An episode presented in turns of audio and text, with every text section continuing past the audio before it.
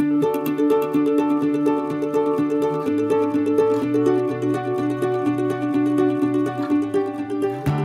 Linda Van Valkenburg. And I'm Ron Gore. And, and you're listening, listening to, to, the Co Parent Academy, Academy, podcast. podcast.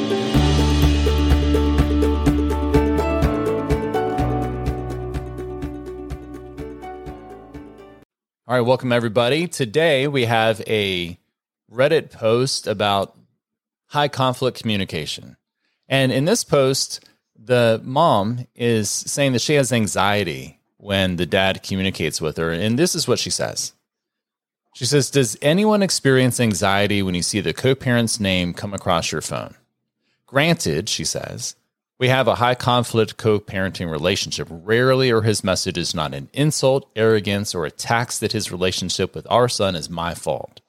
I admit, she says, that I like when we don't hear from him as it stresses me out, but how can I not suffer from anxiety when we do have to communicate? So, Linda, help this poor lady. well, the first thing I was thinking about is maybe you shouldn't be using the phone to communicate with this person.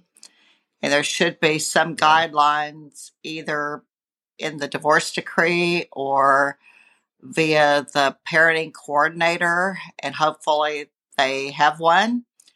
And if they don't, hopefully you can tell them how to go about that.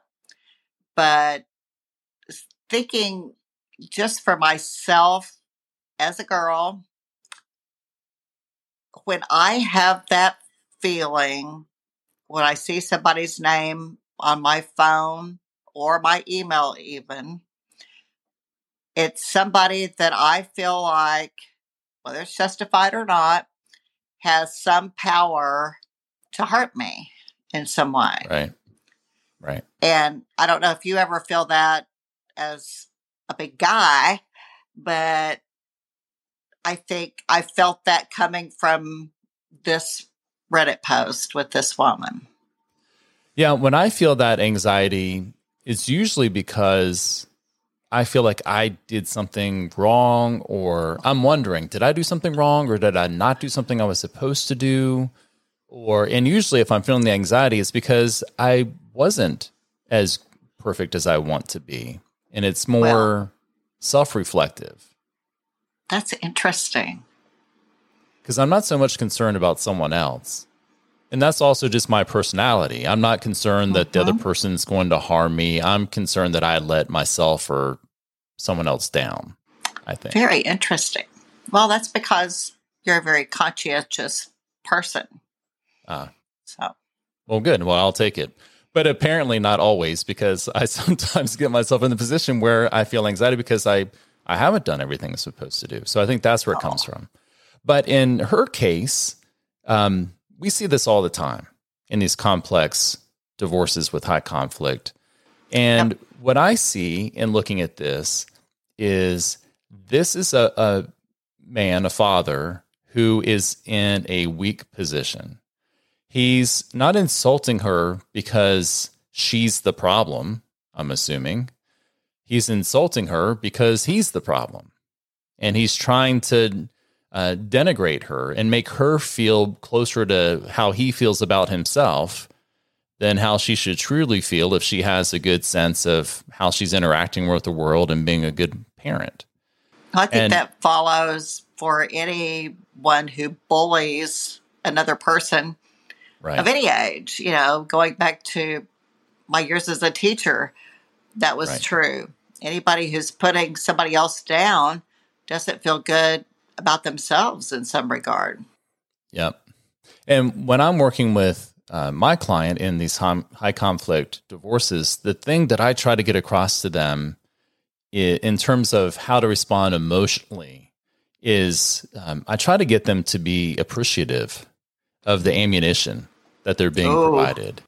Because so long as she doesn't reciprocate with the same kind of denigration, insult, right. attacks, then, and assuming that, as you mentioned, their orders have proper boundaries in place to make the communication written as opposed to oral, then he's simply giving her ammunition to use with the parenting coordinator or in court. And eventually, through accretion over time, he's providing her the case that will limit his access because if he's going to act that way, he probably shouldn't have it and will limit her need to communicate with him because the court will continue to fence him off into smaller areas. Wow. If he shows that he can't or shouldn't have access to the broader areas. So, how would she accomplish that? So, if we have, if there aren't, if she were my client, first I would say, okay, we're not having telephone calls. Or if we do have telephone calls, then everyone needs to know that they're always recorded. Oh. Every telephone call is going to be recorded. And I I don't think that should be a hidden fact. Um, because oftentimes when I know, like as the guardian ad litem or as the parenting coordinator, if I know that one party knew the call was recorded and the other party didn't, and it's almost never the person behaving badly that has provided me with the recording, Right. Then I'm thinking to myself, okay, I know that person behaving badly behaved badly. But I also know that was their actual response in the situation and it tells me something about them and where they're coming from. But I know that the person recording knew they were being recorded. Right. So I don't have an actual sense of who they were in that moment. I have an actor right. playing a role. Right. Very if everyone knows, it. yeah, if everyone knows that everyone's being recorded, then I have a better sense of what the relationship dynamics actually are. Right. And when you have people been in a relationship for a very long time, we know how to push the buttons and trigger oh, yeah. the response. And the other person knows that we know how to trigger that. So it makes it even more personal because they're thinking, you know what you're doing to me. Right. And so you're trying to hurt me and elicit this right. response. So here's this response you wanted to elicit. Congratulations, you now have it. Which is not a mature way to handle it, but it's a definitely human way to handle it. Definitely. Right. So from my perspective, no calls unless they're recorded and everybody knows that they're being recorded to maintain the validity of the communication and to not diminish the value of the information to the finder of fact. Preferably, let's have the communication be written.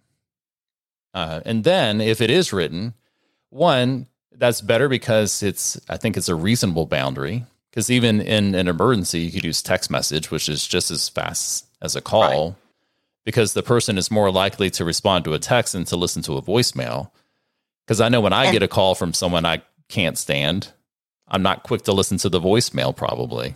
Exactly. I'm going to wait until I'm in a good place to listen to it. Um, I'm going to wait until it's transcribed and I can read it like a text message. Right. Right. Right. Because then you can filter it with whatever voice presentation you want instead of what it actually was. Right. Yeah, exactly. And the text message, if you're on the way to the emergency room with your with the child, can be just very brief facts, and then you can fill them in later. Right. Right. Exactly. The um so we'll have it be written and then that also gives you some time and space to process the message to make sure that the child's not around you when you're responding to it that you can respond in a way that is appropriate and designed to be good co-parenting and then it also it collects that data to be able to provide to the PC or your attorney or the guardian ad litem or the court so yes. that then the court can do something about it. But I, especially with my, especially with my male clients, they have a tendency to want to hit back in a way oh. that is that is unsubtle. Right. Like my female clients have a tendency to hit back in a way that is subtle. Right. But neither is helpful. And so I tried to have both of them understand that what they've been given, they're receiving that communication whether they use it to their advantage or not. Do you want to have that communication that you have to deal with and then you act like a jerk in response?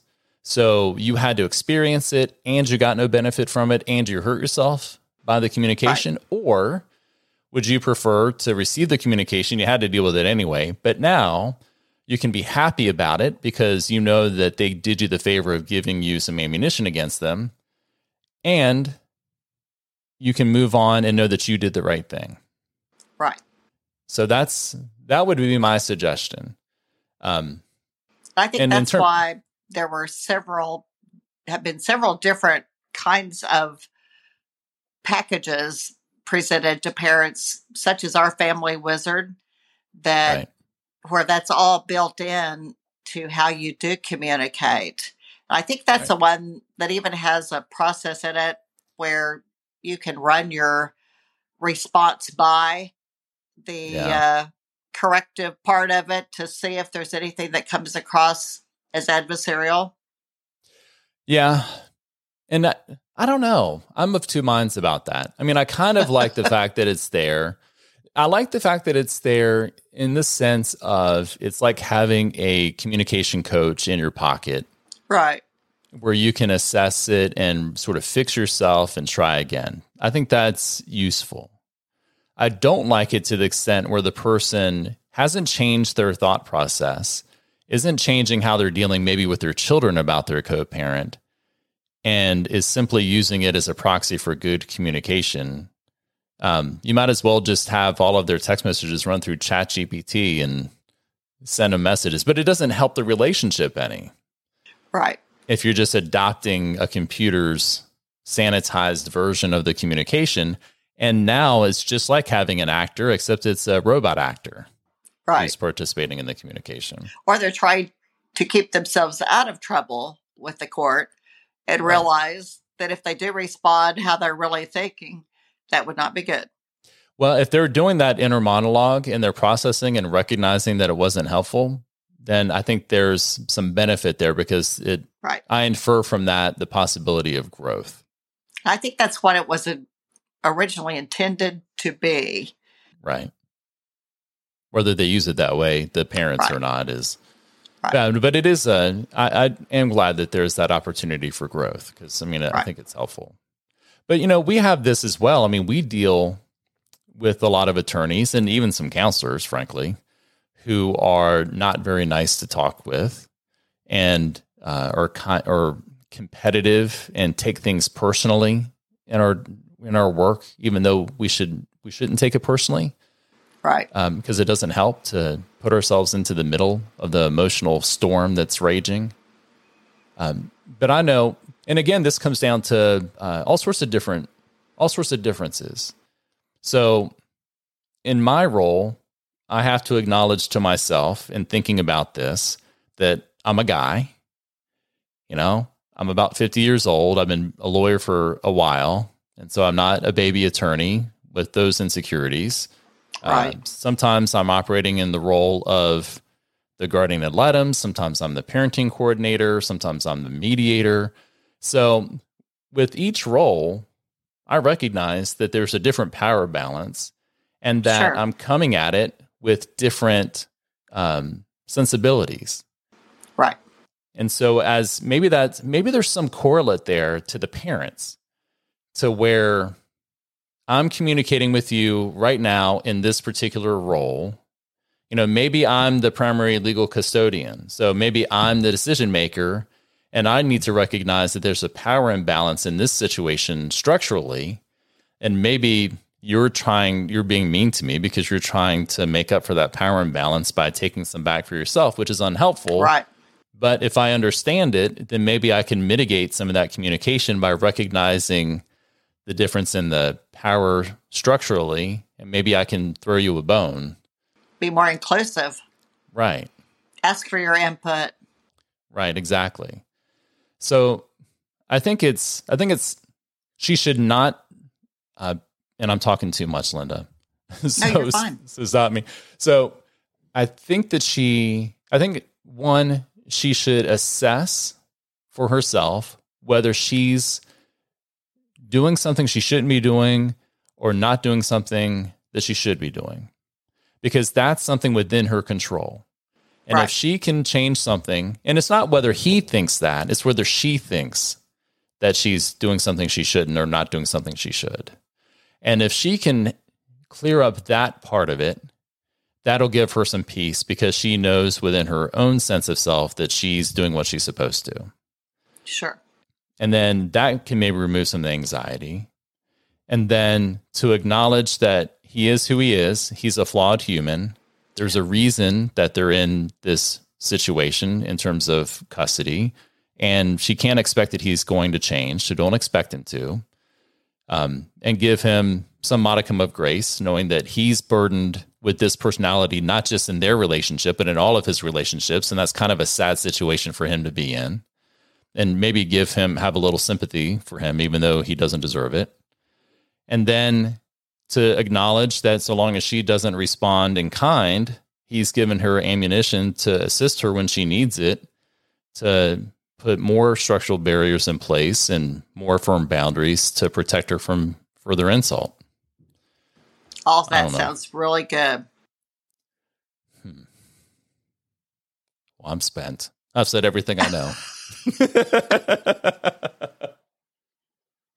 it's I think the part of everything you said, the part that's the hardest to do is give the other person grace for being a flawed human. but you would think it'd be the easiest because we're all so flawed, except for you, Linda. Yeah. Oh yeah, right. no, it's it's just hard to do. It's easier to see the flaws in someone else and uh, think they need to change them. But I love your idea about starting with yourself and figuring out, you know, is there anything I need to change, anything I can change uh, in order to make this easier? And sometimes it's just not a snarky response. Right. You know, have have a positive, very brief response. Right. Right. Because I, I feel like the highest probability for a an unhelpful response that'll get yourself in trouble will derive from the fear that we exactly. previously did something wrong. Exactly. So just trying to and a lot of times that out. A lot of times something that is critical comes from the fear also. Right. Right. Because what is it? Anger is uh, fear that's not been dealt with or yes some some such yeah yeah. Okay. Well, and I, I feel I would be uh, remiss if I failed to remind people that at Co Parent Academy, we have modules that could assist with this very situation. We have, and I think our foundation course actually would cover all of this situation with our principles first, our communication protocol, which would help with crafting a response that's appropriate under the circumstances. Right and with conflict resolution so that she, in this case, could really identify what's upsetting her and why and expressing what it is that she needs in moving forward with the situation. Yes. Okay. Anything else? I think that covers it. All right. Well, everyone, keep your insults to yourself. Don't attack your co parent. Everybody play nice, and uh, we will see you next time. Bye. Thanks for listening. If you'd like to leave questions, comments, or concerns, please email podcast at coparentacademy.com. And please remember to rate, review, and subscribe to Apple Podcasts, Spotify, Stitcher, or wherever you listen.